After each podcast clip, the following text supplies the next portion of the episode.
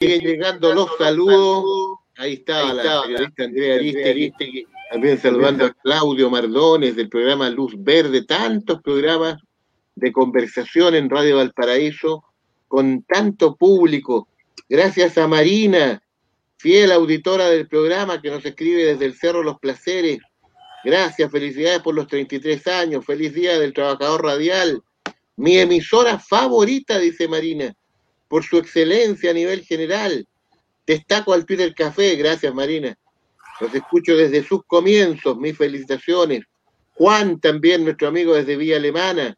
Muchas felicidades por esta prestigiosa emisora en este cumpleaños, que cumplan muchos más.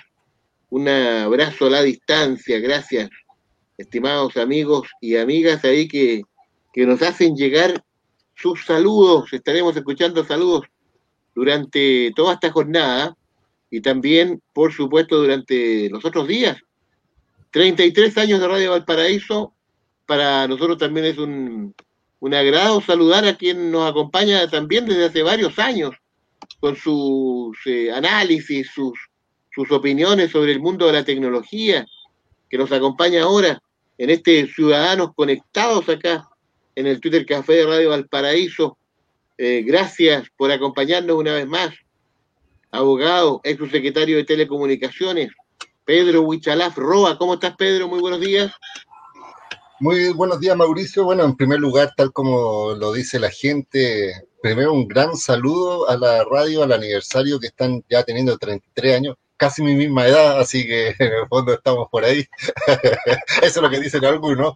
Pero también quiero saludar a los trabajadores radiales, porque hoy día justo cuadró también con el día de la conmemoración del trabajador radial, así que un saludo a todos los que trabajan en las radios que comunican a millones de personas, que son un medio de comunicación social tan importante y además con tanta credibilidad, así que desde acá mis saludos, felicitaciones y éxito y a seguir avanzando en, eh, en todos los programas, especialmente en Twitter Café, eh, contigo obviamente a la cabeza y con Pablo, que en este momento no está presente, pero siempre está eh, participando obviamente en Twitter, Café. Así es, estimado Pedro, gracias por tus palabras, gracias por tus saludos, compañero Pedro Huichalaf, desde el inicio del Twitter Café en Radio Valparaíso, programa que ya cumple 10 años en esta radioemisora, que hoy cumple 33 años. Apagamos todos juntos 33 velitas acá en Radio Valparaíso. Pedro Buchalafroa nos acompaña hasta ahora. Oiga, Pedro, eh, ya es parte como del, de las bromas en nuestro país. ¿eh? Cuando hay un problema de conexión, ah, lo han dicho también acá en el programa, debes tener BTR. Salió el otro día también en este programa solidario del fin de semana, salió por ahí un chiste también.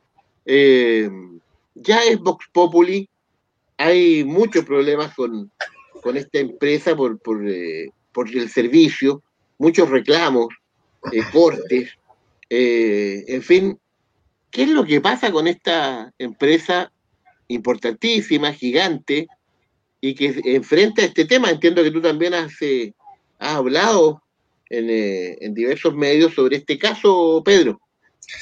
Sí, bueno, eh, Mauricio, tal como tú mencionas, es usted una empresa grande. Entonces, cuando hablamos de empresas grandes, estamos hablando de empresas que tienen eh, muchos, miles de clientes y por tanto, obviamente, cualquier tipo de, detalle o, de efecto es multiplicador. Es decir, eh, si se corta fibra óptica, que es lo que ha sucedido en el último tiempo, que son los troncales que llevan conectividad a ciertas comunas, por ejemplo, afecta a una gran cantidad de usuarios. Hay que pensar que en el mercado de las telecomunicaciones hoy día son uno de los mercados con mayor cantidad de clientes. Estamos hablando de más de 24 millones, por ejemplo, de clientes en telefonía móvil. Tenemos más de, no sé, pues, de casi 4 millones de clientes de telefonía fija. Si hablamos de televisión, aumentamos. Entonces, las tasas de reclamo probablemente eh, son bajas en comparación con otros mercados, por ejemplo, con el sector bancario o los ISAPRES. En proporción, las ISAPRES tienen más tasas de reclamo, pero como tienen menos clientes, probablemente el efecto no es tan fuerte. Pero en el caso de BTR está pasando eso, que en los últimos semanas, digámoslo así, ha tenido varios imprevistos que eh, han sido complejas porque no tan solo están afectando, por un lado, la calidad de servicios, es decir, hay muchos clientes que dicen que tienen muy bajas tasas de velocidad y otros eh, han tenido cortes de servicio, es decir, eh, se han producido algunos eventos como accidentes automovilísticos que chocan contra postes de alumbrado y donde hay cables de fibra óptica. En otro lado, eh, ellos han mencionado que han habido cortes intencionales, es decir, gente que va con, eh, con, algunos piensan que es para robar cobre, porque piensan que tiene cobre fibra óptica, cosa que no es así. Otros dicen que efectivamente hay una mala intención y por tanto eh, lo que hemos visto es que estos efectos se ven.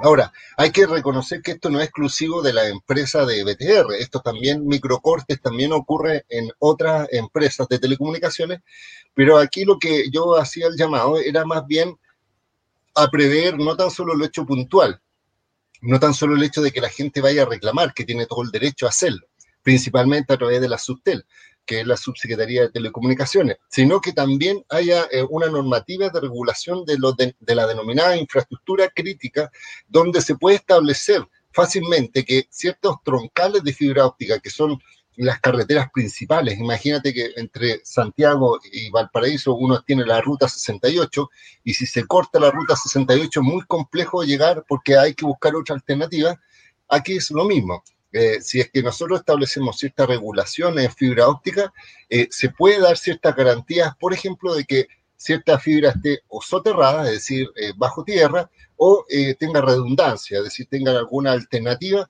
y eso minimiza el impacto. Pero obviamente hay que entender que tal como en la luz de repente se corta la luz, estos accidentes o cortes o microcortes pueden ocurrir, pero tiene que haber responsabilidad tanto de indemnización que en el caso de telecomunicaciones, eh, eh, después de seis horas de eh, interrupción de servicio, tú puedes reclamar y puedes ser indemnizado. Y en caso de calidad de servicio, como yo te, como lo hemos explicado anteriormente, todavía hay una normativa que recientemente salió, todavía no se implementa el plazo para poder hacer efectivo, pero cuando ya sea el momento, y estamos hablando de tres, cuatro meses más, vamos a poder ejercer los derechos por este tipo de mala calidad.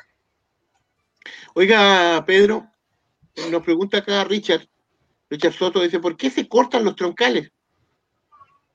Mira, lo que pasa es que efectivamente hay eh, tipos de troncales donde eh, obviamente, como yo te decía, están soterrados, que están muy custodiados, pero otros utilizan, por ejemplo, las vías tradicionales o en el fondo las calles que son más transitadas porque utilizan los postes de luz.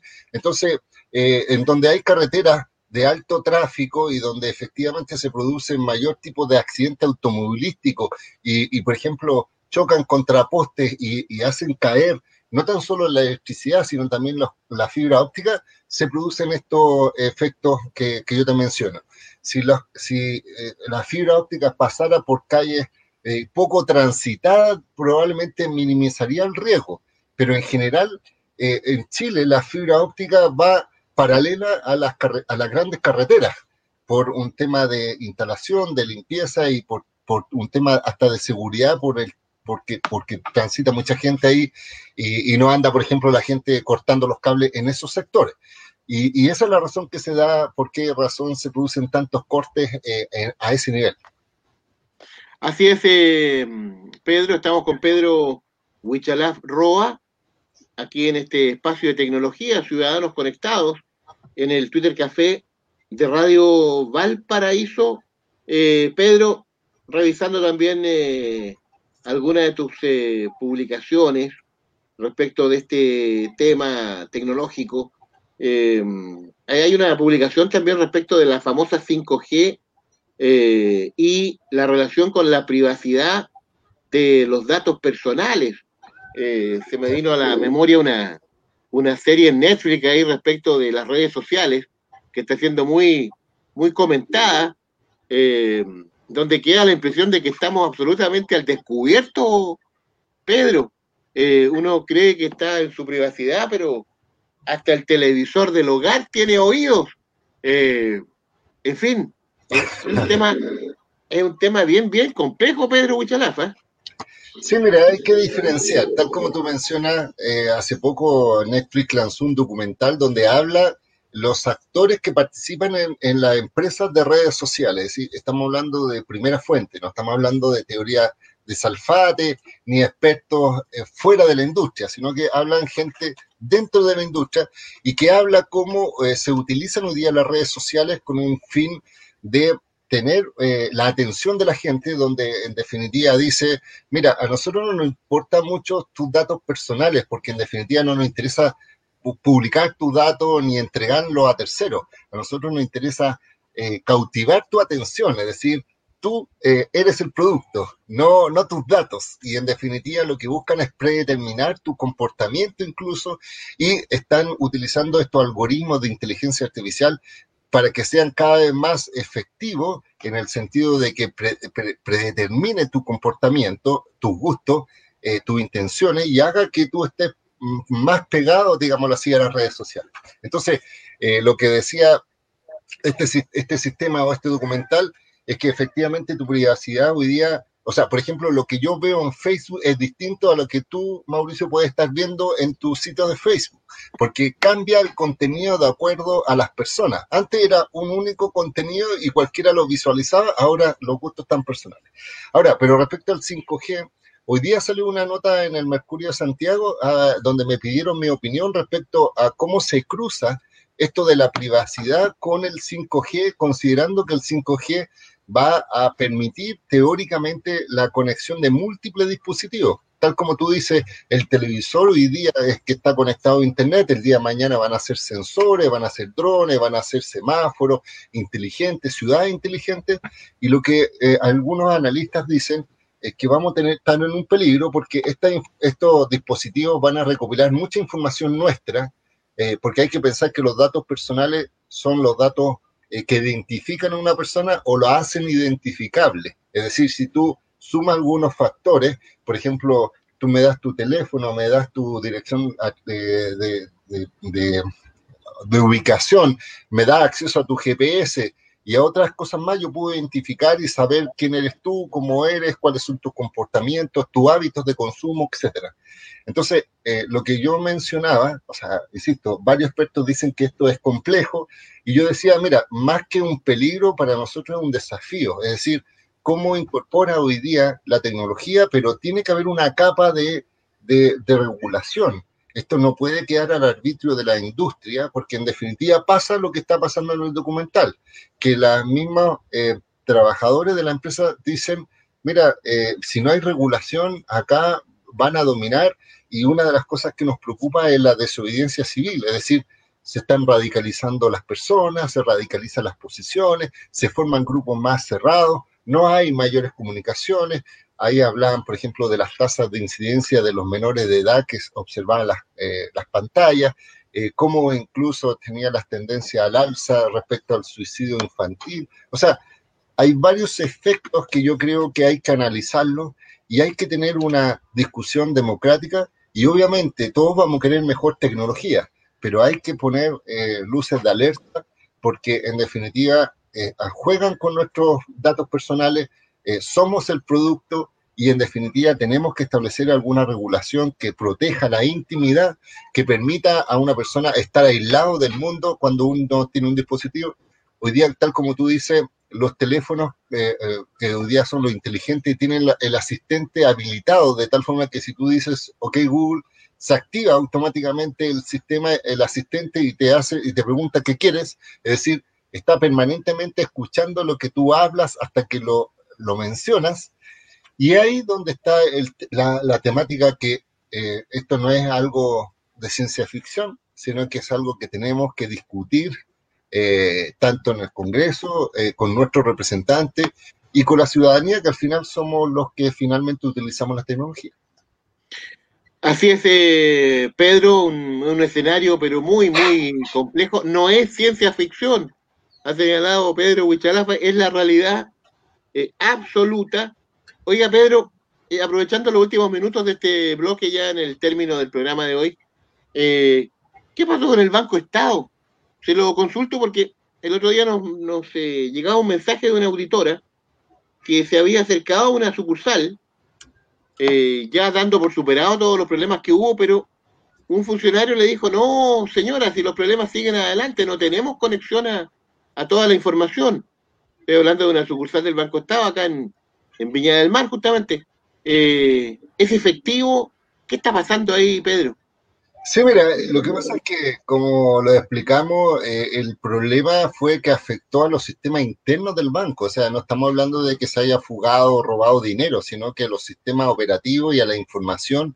Y hoy día todos sabemos que los datos, los datos, no los datos personales, la información el intangible más valioso de una organización. Entonces, cuando atacan los datos, están atacando al corazón y a la organización de una empresa.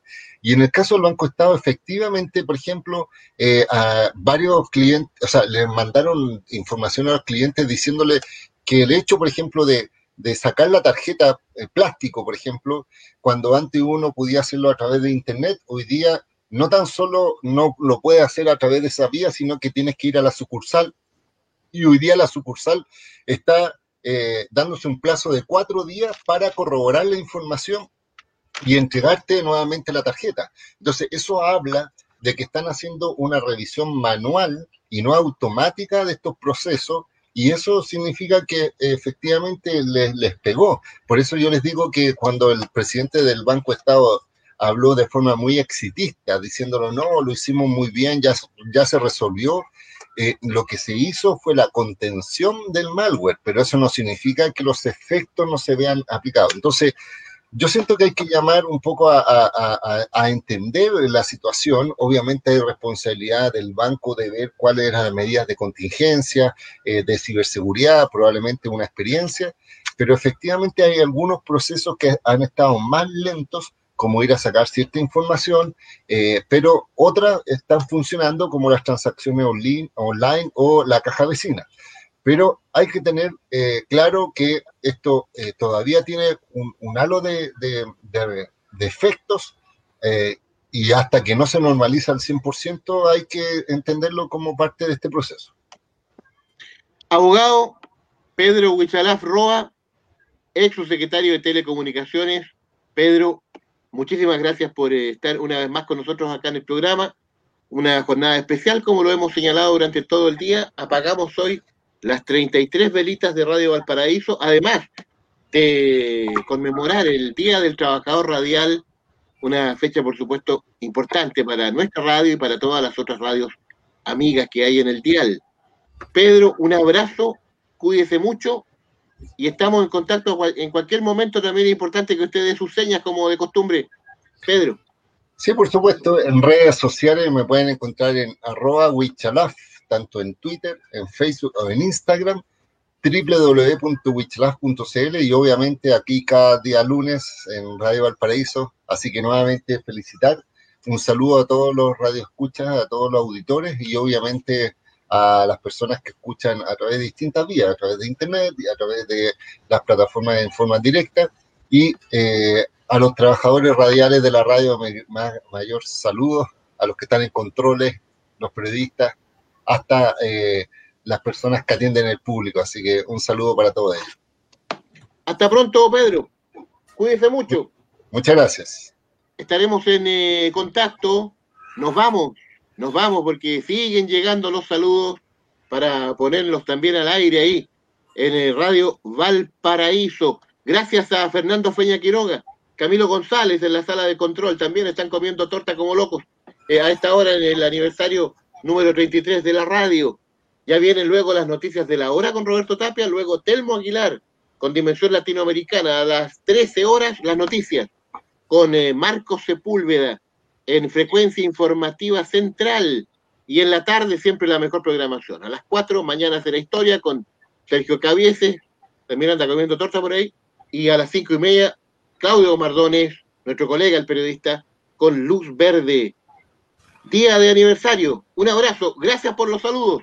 Nos reencontramos mañana a las 9 de la mañana en otro Twitter Café, acá en Radio Valparaíso. Hasta pronto, que tengan un gran día. Twitter Café fue una presentación de Codelco Ventanas, la primera empresa